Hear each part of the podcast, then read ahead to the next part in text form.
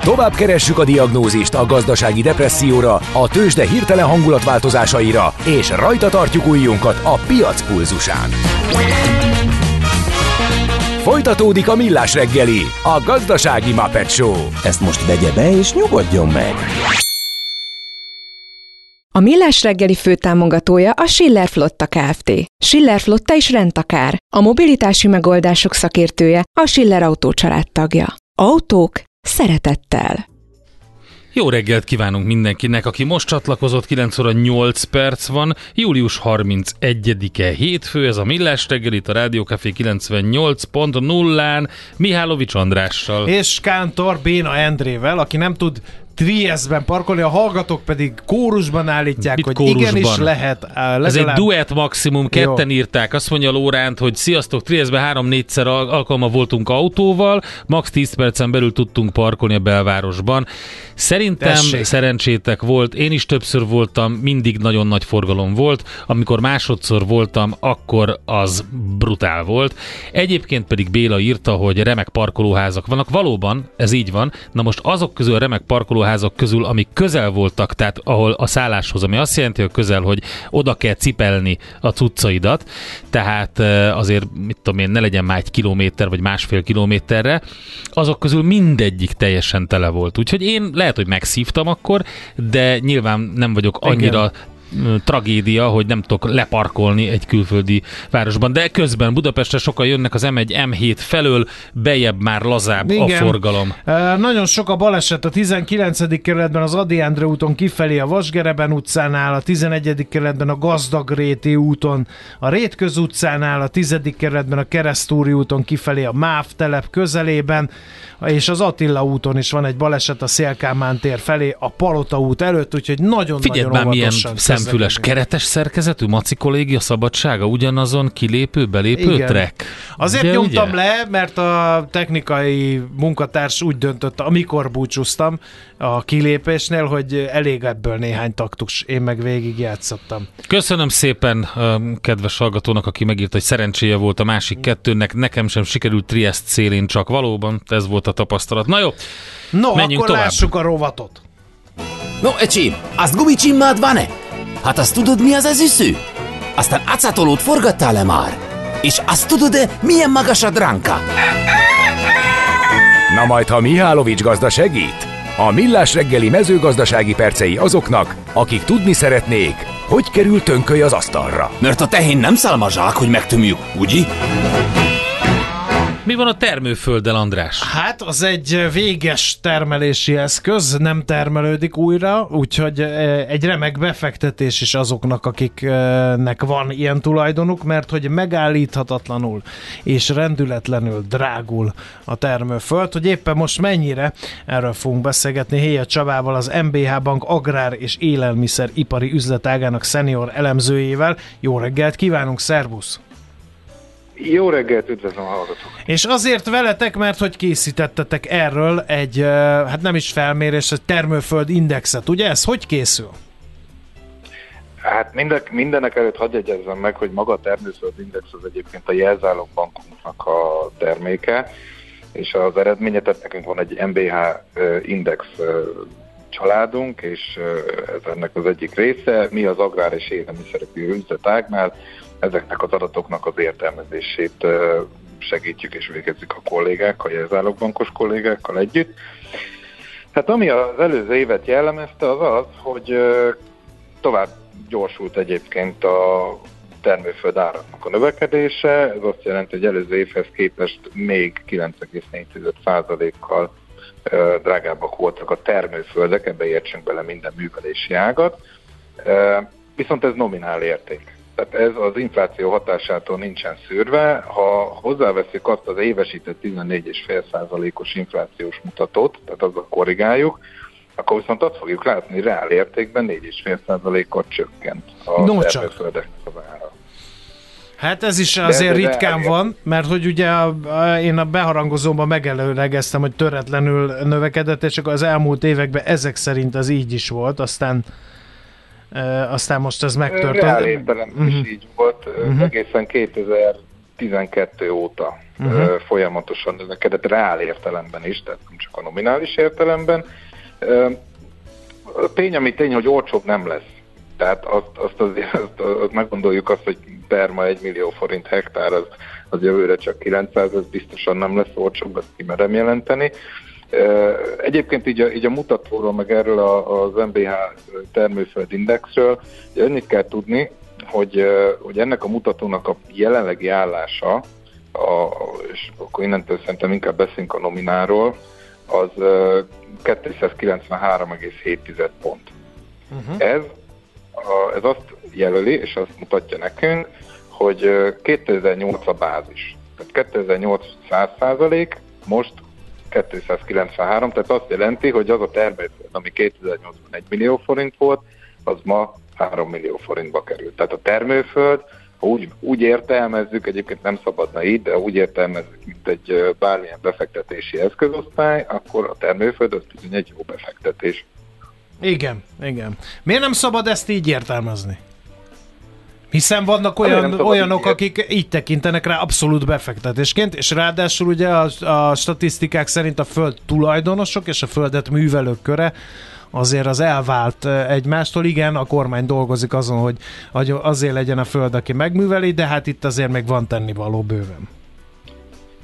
Hát az, hogy a, az, hogy a tulajdonlás és a művelés elválik egymástól, az valamikor a rendszerváltás környékén kialakult egy birtok struktúra, amikor ugye a kárpótlási jegyekkel visszaadtunk, és egy nagyon elaprózott birtok struktúra jött létre, és hát ugye a mai modern mezőgazdaságban a sajnos lehet azt mondani, hogy a, hogy a kisüzemek nem feltétlenül versenyképesek. Uh-huh. Viszont a magától a földtől, mint tulajdontól az az birtoklók nehezen válnak meg, és inkább bérbe adják. De azért mondtam ezt a specialitását a termőföldnek, hát ugye termőföldnek van művelési kényszere. Tehát egy termőföld csak akkor tartja meg az értékét, hogyha az, az a tápanyag utánpótlás, a víz utánpótlás, ha van rá lehetőség, létre tud jönni.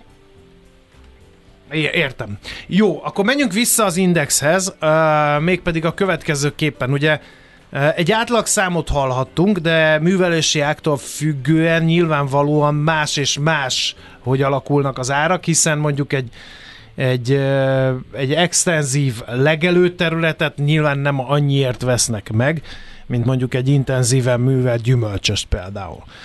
Mekkora az árkülönbség, és leképeződik az árváltozásokban az, hogy, hogy az egyik az intenzívebben van, és több pénz van belefektetve, még a másik az csak gyakorlatilag van, és néha művelik, vagy kaszálás formájában például.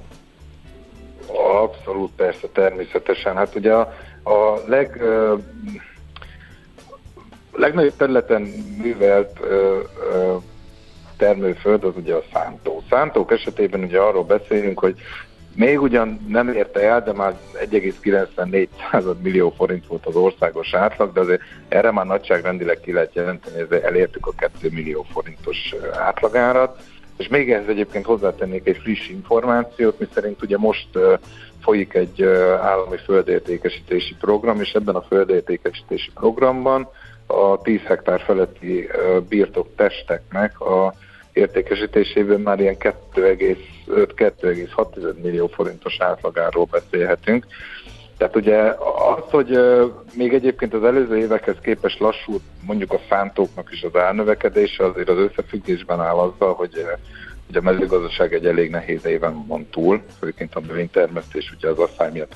Majd a vissza az árakra, igen, tehát a szántók azok ilyen 2 millió forint körül vannak, a, a gyümölcsösök a legdrágábbak, ott 2,2 millió forintot kell fizetni hektárjáért, viszont a szőlő az egy 2,05 millió forint, ami javaslati jelzálogban kimutatása szerint.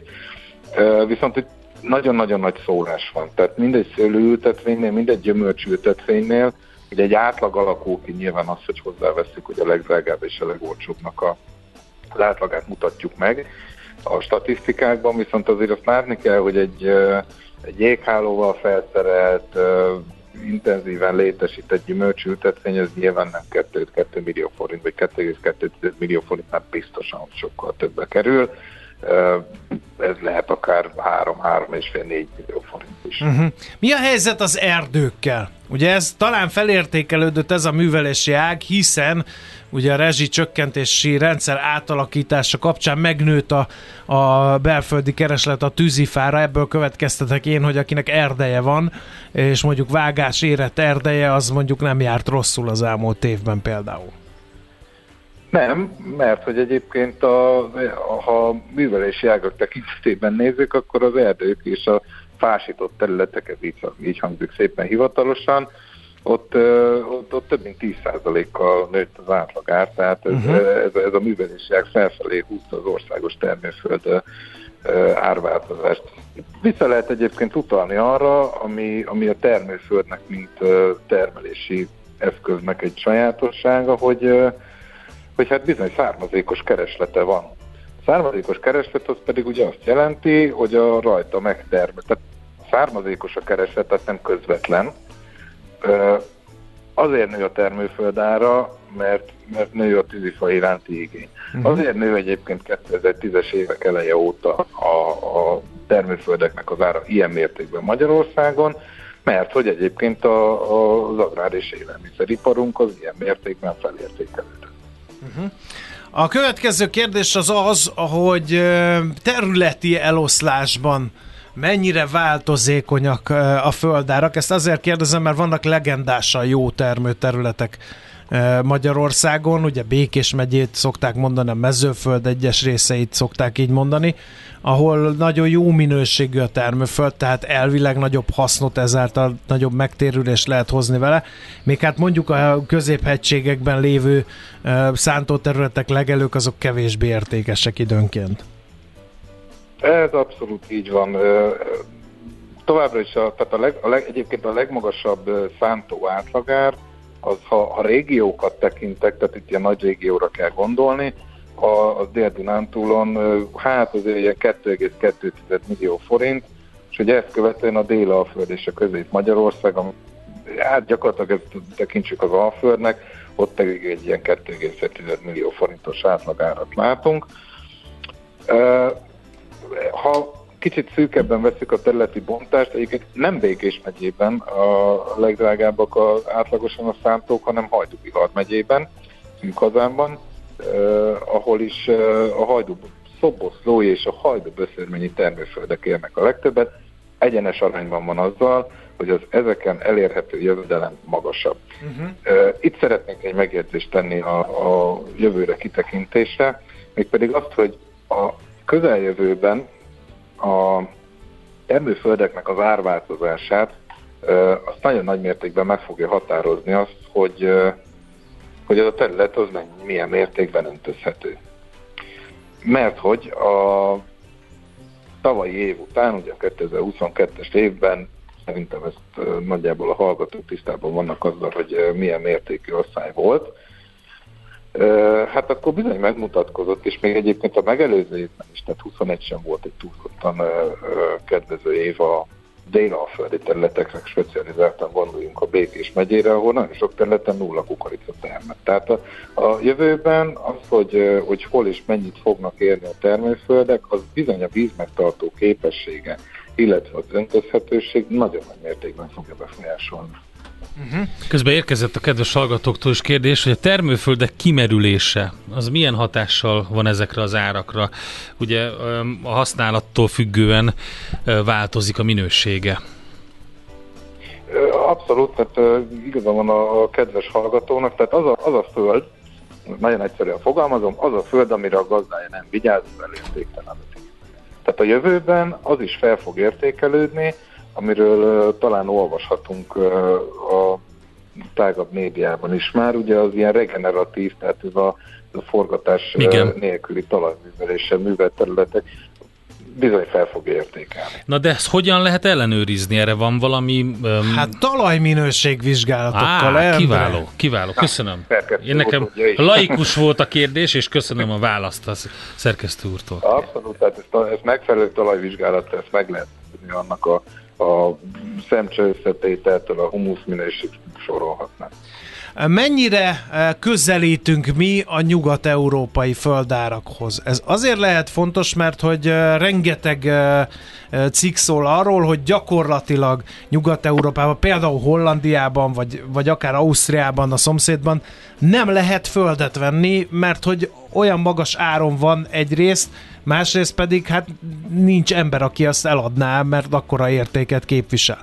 És a rendszerváltás idején az volt a nagy dilemma, hogy milyen gyorsan zárkoznak fel a kelet-európai földárak a nyugat-európaihoz, és ha még emellé oda tesszük, hogy a e, nyugat-európából számtalan e, gazda települt Magyarországra, és indított itt agrárvállalkozást, mert hogy itt tudott földet venni, még a hazájában nem, akkor ugye ez megint csak egy ilyen kardinális kérdés. Hát azért a jelen szabályozás szerint egyébként ugye már külföldi nem vásárolhat termőföldet Magyarország. A 90-es években igen volt erre példa, és egy-két holding működik ebben a úgy jogi formában.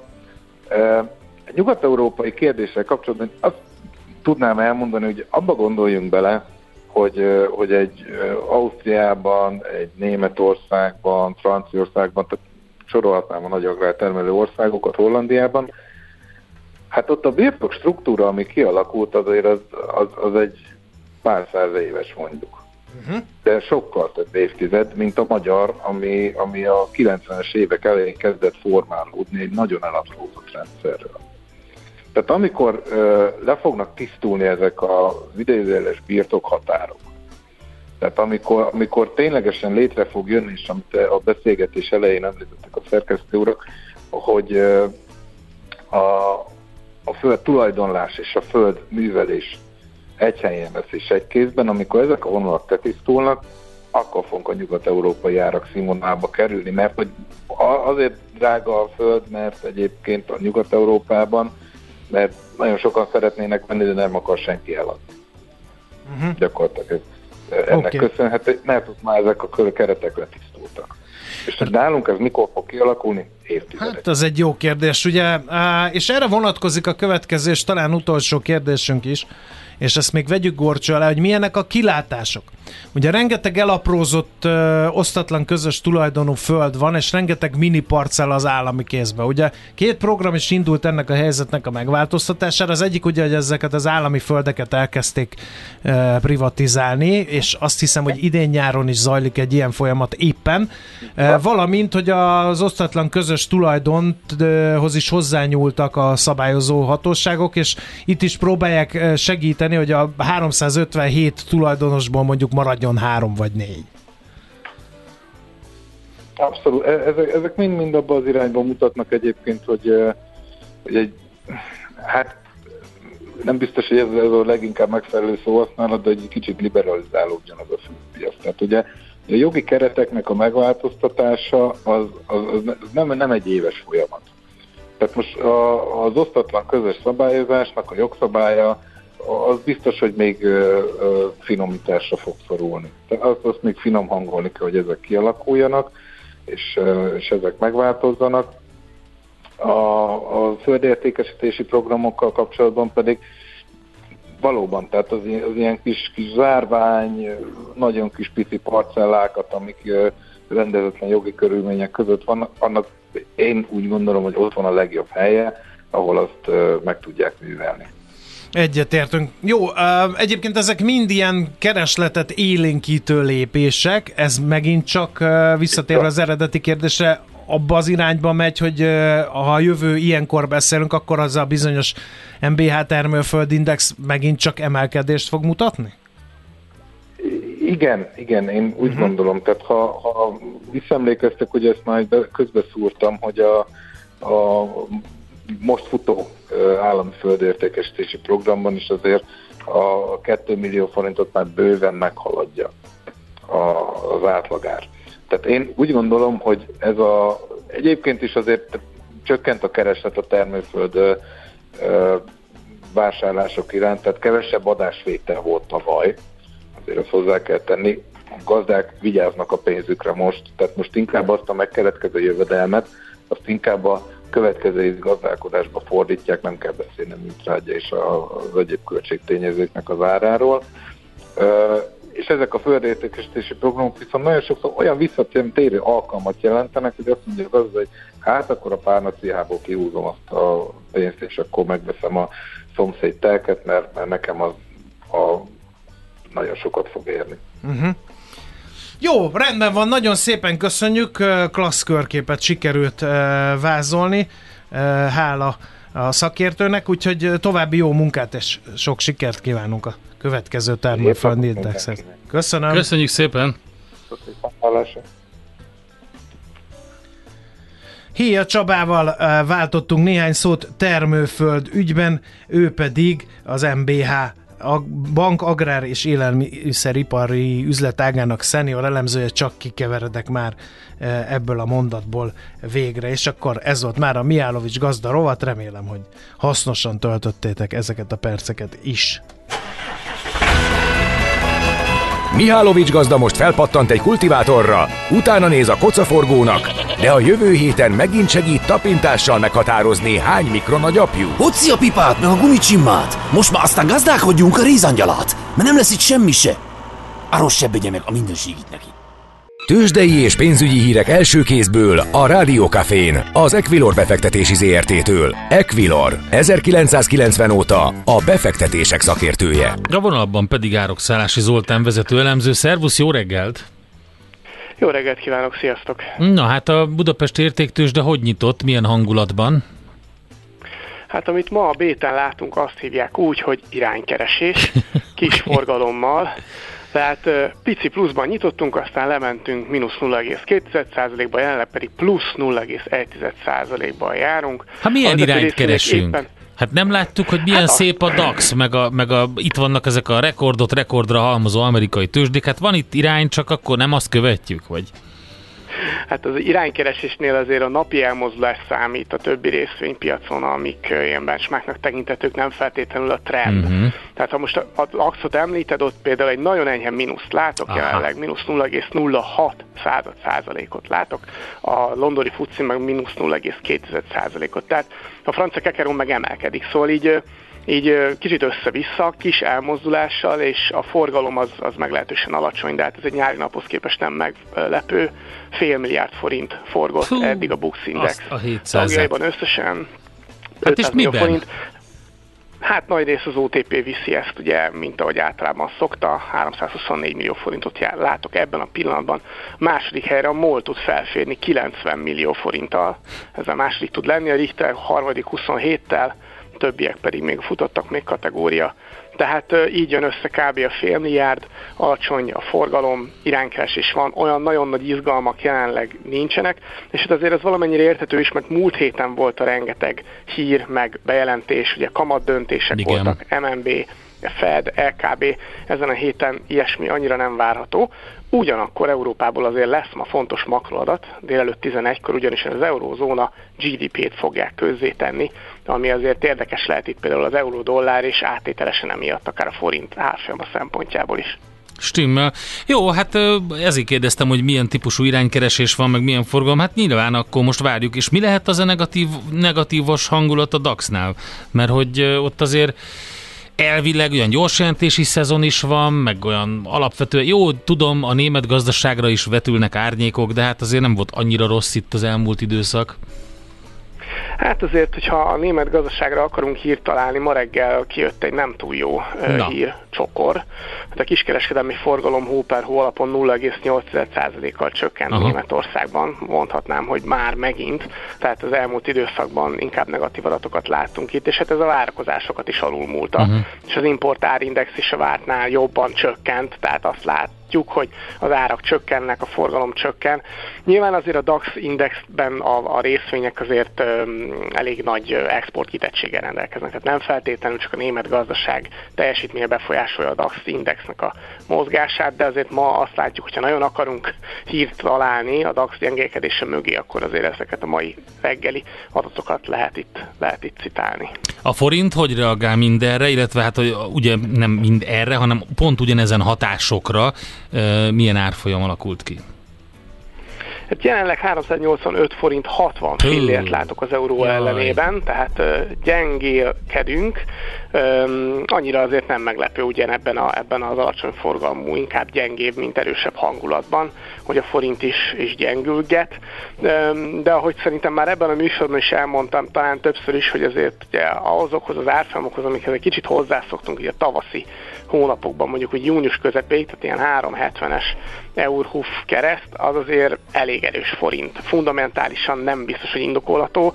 Ezek a 385 körüli árfolyam szintek már jóval inkább megfelelnek annak, véleményem szerint, ami a, amit a fundamentumok indokolnának, akár némi további gyengülés sem kizárt. Úgyhogy Um, aztán majd meglátjuk, ahogy említettem, ugye lesz 11-kor ez az eurozóna GDP adat, ez itt megbolygathatja a dolgokat, addig talán kivárás lesz a forintban. Jó, hát köszönjük szépen, nem túl jó hírek, de legalább még kicsi a forgalom, itt változhat egy pár dolog, a forinttal kapcsolatban pedig hát ugye akkor várjuk a megnyugvást. Köszi szépen, jó kereskedés nektek! Köszönöm én is! Árokszálás, szervusz! Árokszállási Zoltán vezető elemzővel beszélgettünk. Tőzsdei és pénzügyi híreket hallottatok a Rádiókafén az Equilor befektetési ZRT-től. Equilor, 1990 óta a befektetések szakértője. Volt már olyan érzésed, hogy egyszer csak megtaláltad a megoldást? Aha, aha, aha. A felismerés pillanatában jön el a Heuréka élmény. Aha. A Millás reggeli jövő és trendkutatással foglalkozó tudományos ismeretterjesztő rovata következik. És mindjárt kapcsoljuk a szakértőnket, eddig elmondok egy uh, Viber üzenetet Krisztinától. Sziasztok, nemrég számtalan unokatestvérrel együtt megörökültünk egy darabka földet, kb. 200 kilométerre tőlünk, megosztva mindenkinek egy talpalatnyi, mivel állatokat tartunk, mindenkinek felajánlottuk, hogy megvennénk a részét, mind felháborodva utasította vissza, nem tudják hol van, nem is érdekli őket, de nehogy már eladják, így marad parlagon az egész, igen, ez a nehogy már eladják ezt láttuk már. Na de, Heuréka élmény rovatunkban most Szabados Leventével beszélgettünk a Neuron Solutions vezető tanácsadójával, a Frankfurt School docensével, adattudós teológus ő. Szervusz, jó reggelt! Hello, jó reggelt, jó reggelt! Már félnek a programozók is, ugye? Mert hogy hát ugye egy, a programozó az az ember, aki azon dolgozik, hogy egy gép dolgozzon helyette. De hogy állunk ebben és a témában? És ez túl jól sikerül, akkor túl minek jól, a programozó? Akkor mi lesz? Így van? Azt szokták mondani, hogy a programozás olyan, mint egy detektív regény, amiben te vagy egyszerre a főszereplő, a halott, az elkövető, meg a nyomozó is. Mert minden hibát, amit te csinálsz, utána te kell, hogy megtalálj. Úgyhogy egy kicsit ilyen a, a programozásnál is, hogy hát most mi vagyunk az elkövetők, mert mi automatizálunk egy csomó mindent, amit emberek csinálnának, de ebbe beleértjük magunkat is, mint áldozatokat. Ó. Szerintem egyébként itt azt azt kell egy kicsit Hát figyelj, átlátni, bocsánat, ez hogy... már Asimov magasság, tehát itt ugye akkor a, a, annyi mindent előre látott a korszakalkotó zseni, többek között ugye a detektív regényből az jutott eszembe, amikor ember és robot együtt nyomoz, ugye, a nyomozós példádra. Abszolút, abszolút. Azért azt látnunk kell, hogy manapság, amikor azt mondjuk, hogy szoftvert készítünk, valamilyen módon programozunk, az nem azt jelenti, hogy mi egy teljesen hideg, üres számítógépre minden korábbi előzmény nélkül elkezdünk dolgokat fejből megírni. Kicsit olyan ez, mint a koral, hogy réteg-réteg után az 50-es évektől kezdődően lerakódott egy csomó olyan szoftver, ami fölött még van szoftver, ami mögött van szoftver, és mi azért igazság szerint programozáskor a legtetejét írjuk. Ami nagyon érdekes az az, hogy, hogy hiszen a, a szoftver is csak nyelv valahol, ha nyelvmodellekben ekkorát léptünk, akkor nyilván látható az, hogy, hogy szoftver modellezésben, írásban, hiszen ez csak egyfajta irodalom, ebben a fajta irodalomban is mennyit lépünk előre. Mókás módon történt egy felmérés, és ugyancsak 500 programozót kérdeztek meg Észak-Amerikában, de úgy tűnik, hogy 92%-uk már használ valamilyen gépi segédet, pontosan uh-huh. ahogy mondod, egy Igen. nyomozó segédet, Igen. valakit, valamit, amivel együtt alkot. Egyáltalán nincs arról szó, hogy helyette alkotna valami, mert hát amit meg észrevettünk ugyanígy, az az, hogy amikor alkot, akkor alkot hibákat is ez a segéd. Szóval, Aha. hogy De figyelj csak, ez olyan, mint a sokak által már, ugye akik találkozhattak különböző generatív modellekkel, azok mondjuk, mit tudom én, a szöveges vagy a képi jellegű próbálkozásokat láthatták, vagy tapasztalhatták. Ez is ilyesmi? Tehát, hogy, hogy az úgynevezett és nagyon divatos szóval élve halucinálás az előfordul a programozásban is? Abszolút, abszolút. Magabiztossága verhetetlen ezeknek a modelleknek, de ez nem mindig párosul azzal, hogy tényleg tudják is, mit csinálnak. Sőt, az esetek egy jó részében nem.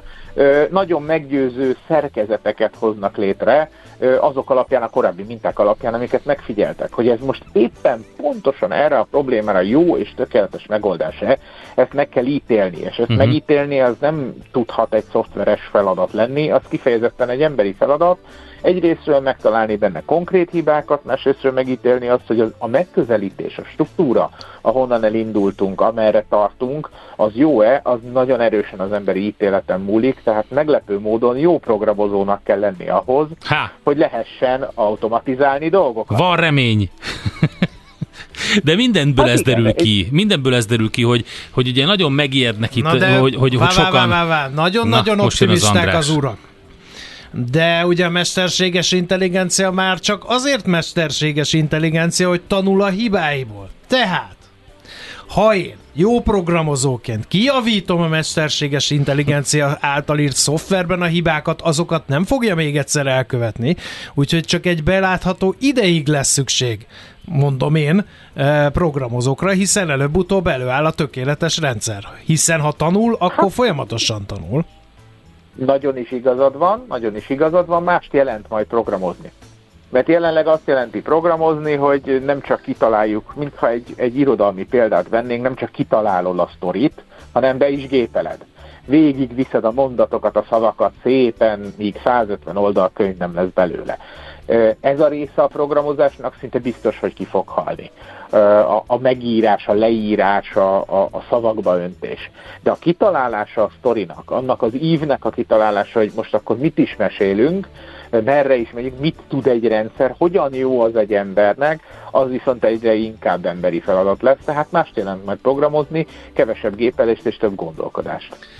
Mi van akkor, hogyha megtanul programokat írni ez a mesterséges intelligencia, és majd csúnya programokat ír, mondjuk vírusokat? Hát Magától van, ráadásul. Biztos. Ja, hogy biztos. Abszolút. Abszolút, abszolút. Tehát a kibertechnikai szempontból, tehát nézzétek, a bonyolul, kalapásnál bonyolultabb eszközökről is tudjuk, hogy mindig halmasak támadásra és védekezésre. A kalapács is. Tapasztalatból mondom, van harci van, kalapács bizonyos van. germán törzseknél, igen. Így van, sőt egész egyszerű kalapács és nagy károkat lehet tenni, hogyha az ember másként használja.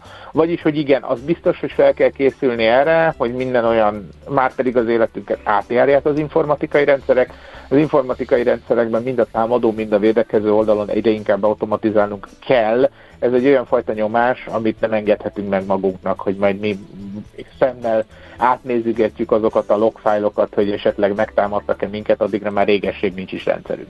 Uh-huh. Szóval igen, itt, itt komoly nyomás fog érkezni, és nyilván akinek a legjobb AI-ja lesz, legyen az nemzetállam, legyen az szervezet, hát annak valószínűleg előnyei lesznek ezen a téren. Uh-huh. Ki fogja ellenőrizni az ellenőrizendő mesterséges intelligenciát, hogy, hogy ne írjon csúnya programokat, ne rakjon be csúnya backdoorokat a szoftverekbe, amit csúnya emberek csúnya dolgokra használhatnak, stb. stb. Mert uh, gyanítom, hogy ma már a mobil, te, tehát hogy azt szokták mondani, hogy régen az ekét bárki átlátta 5 perc alatt. Fogta, megnézte ezzel, igen, oké, okay, rendben. Ma már, amiket használunk dolgoknak, beleértve mondjuk a velem szemben tornyosuló légkondicionálót, nem értem a működést, illetve tanultuk fizikából, de hogyha azt mondják, hogy jó, akkor most hárítsd el ezt a hibát, hogy ne fagyjon meg Smittandi, eh, akkor én ezzel nem tudok mit kezdeni. Na most, amiről beszélünk, hogy már mesterséges intelligencia ír programot ember nélkül, hát azt meg már a programozók sem biztos, hogy átlátják, mert hogy a programok egy részét ma már úgy írják ilyen panelekből, tehát az nagy egészet már most sem biztos, hogy átlátja bárki is. Nem is biztos, hogy ez a megfelelő megközelítés. Én két problémát látok abban, amit mondasz. Az egyik a kisebb, a másik a nagyobb. A kisebb probléma az az, ami egyébként már az open source világból beigazolódott, ahogy a mondás mondja, ha elég szem nézi, minden hiba könnyen észrevehető vagyis hogy egy nagyon jó és nagyon stabil fejlesztési megközelítésnek bizonyul az, hogy nyilvánosan együtt kooperatíve fejlesztünk dolgokat, ez az open source lényege, vagyis hogy mindeközben, hogy az ember egyébként valamit hozzátesz, a közben kritizálja is az összes többiek által hozzátetteket. ezt akár lehet gépi extra segítséggel is fejleszteni, tehát technikailag én azt gondolom, hogy biztosítható az, hogy a szoftver stabil legyen, vagy ne, legalábbis ne legyen kevésbé stabil, mint eddig. A mélyebb kérdés, amit feszegetsz, hogy egyébként ki is mondja meg, hogy mi az, amit szabad csinálnia mm-hmm. egy szoftvernek, Na, az már egy sokkal pimaszabb kérdés, mert abban konszenzus kellene lenni arról, hogy a mi forradalmálunk az a ti ellenforradalmárotok, vagy a mi szabadságharcosunkat itt tömeggyilkosotok című helyzet. Igen, épp, épp, épp gondolkoztam hogy azon, hogy mondjuk Kim Jong-un és Joe Biden leír, leülnek, és azt mondják, hogy az emberiség nevében a mesterséges intelligencia a standardeket és most mi, mint tudjuk, már gyakorlatilag mind a kettő lehet, hogy egy mesterséges intelligencia által generált valamit. Előzőről biztosabb. Utóbbi az még hibázik néha.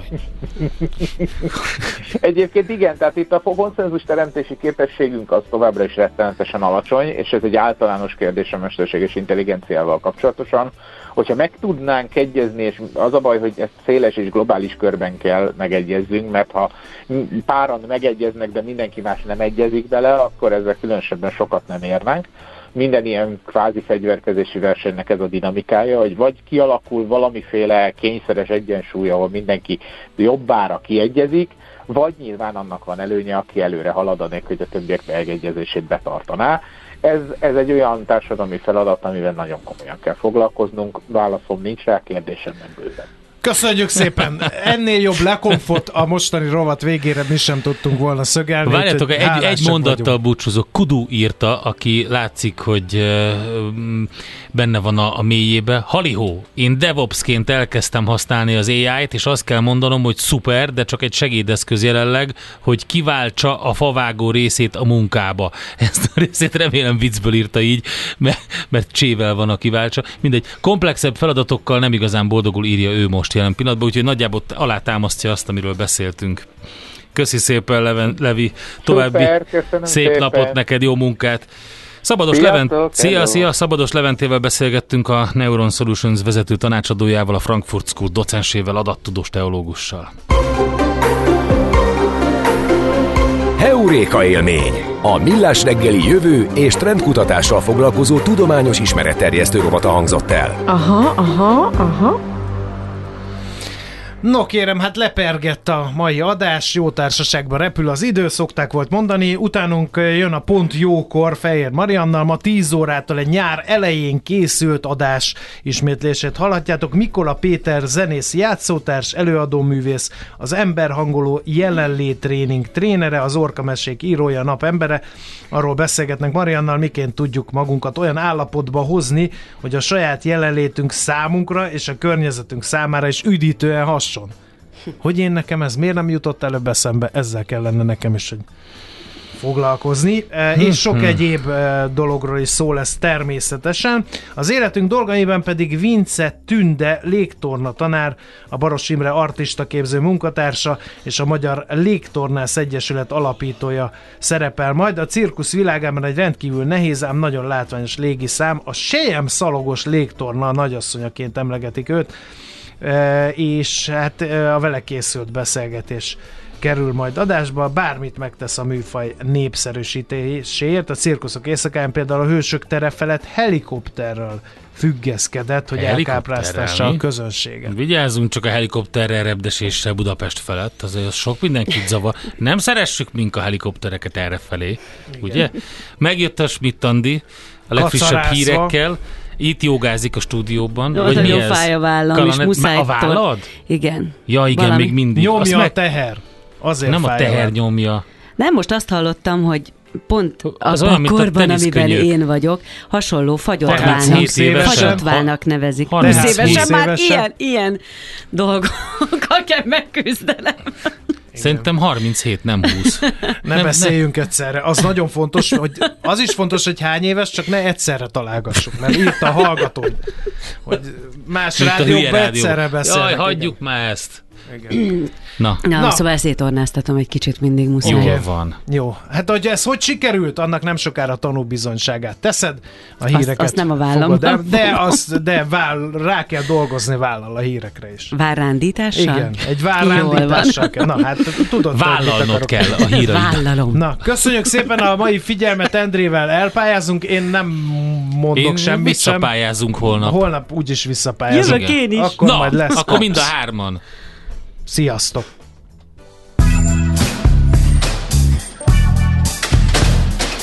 Már a véget ért ugyan a műszak, az ügyelet azonban mindig tart. A sürgősségi és félig zárt osztályon holnap reggel újra megtöltjük a kávésbögréket, és felvesszük a piaci stetoszkópot. Addig is keressetek minket közösségi rendelőnkben a Facebookon, a mai adás podcastjét pedig a rádiókafé 98hu és millásreggeli.hu oldalakon, a Spotify-on és a Google Podcast-en. Millás reggeli. A Rádiókafé gazdasági show Két dologban bízhatsz. Az egyik mi vagyunk. A Millás reggeli főtámogatója a Schiller Flotta Kft. Schiller Flotta is rendtakár. A mobilitási megoldások szakértője a Schiller Autó tagja. Autók szeretettel.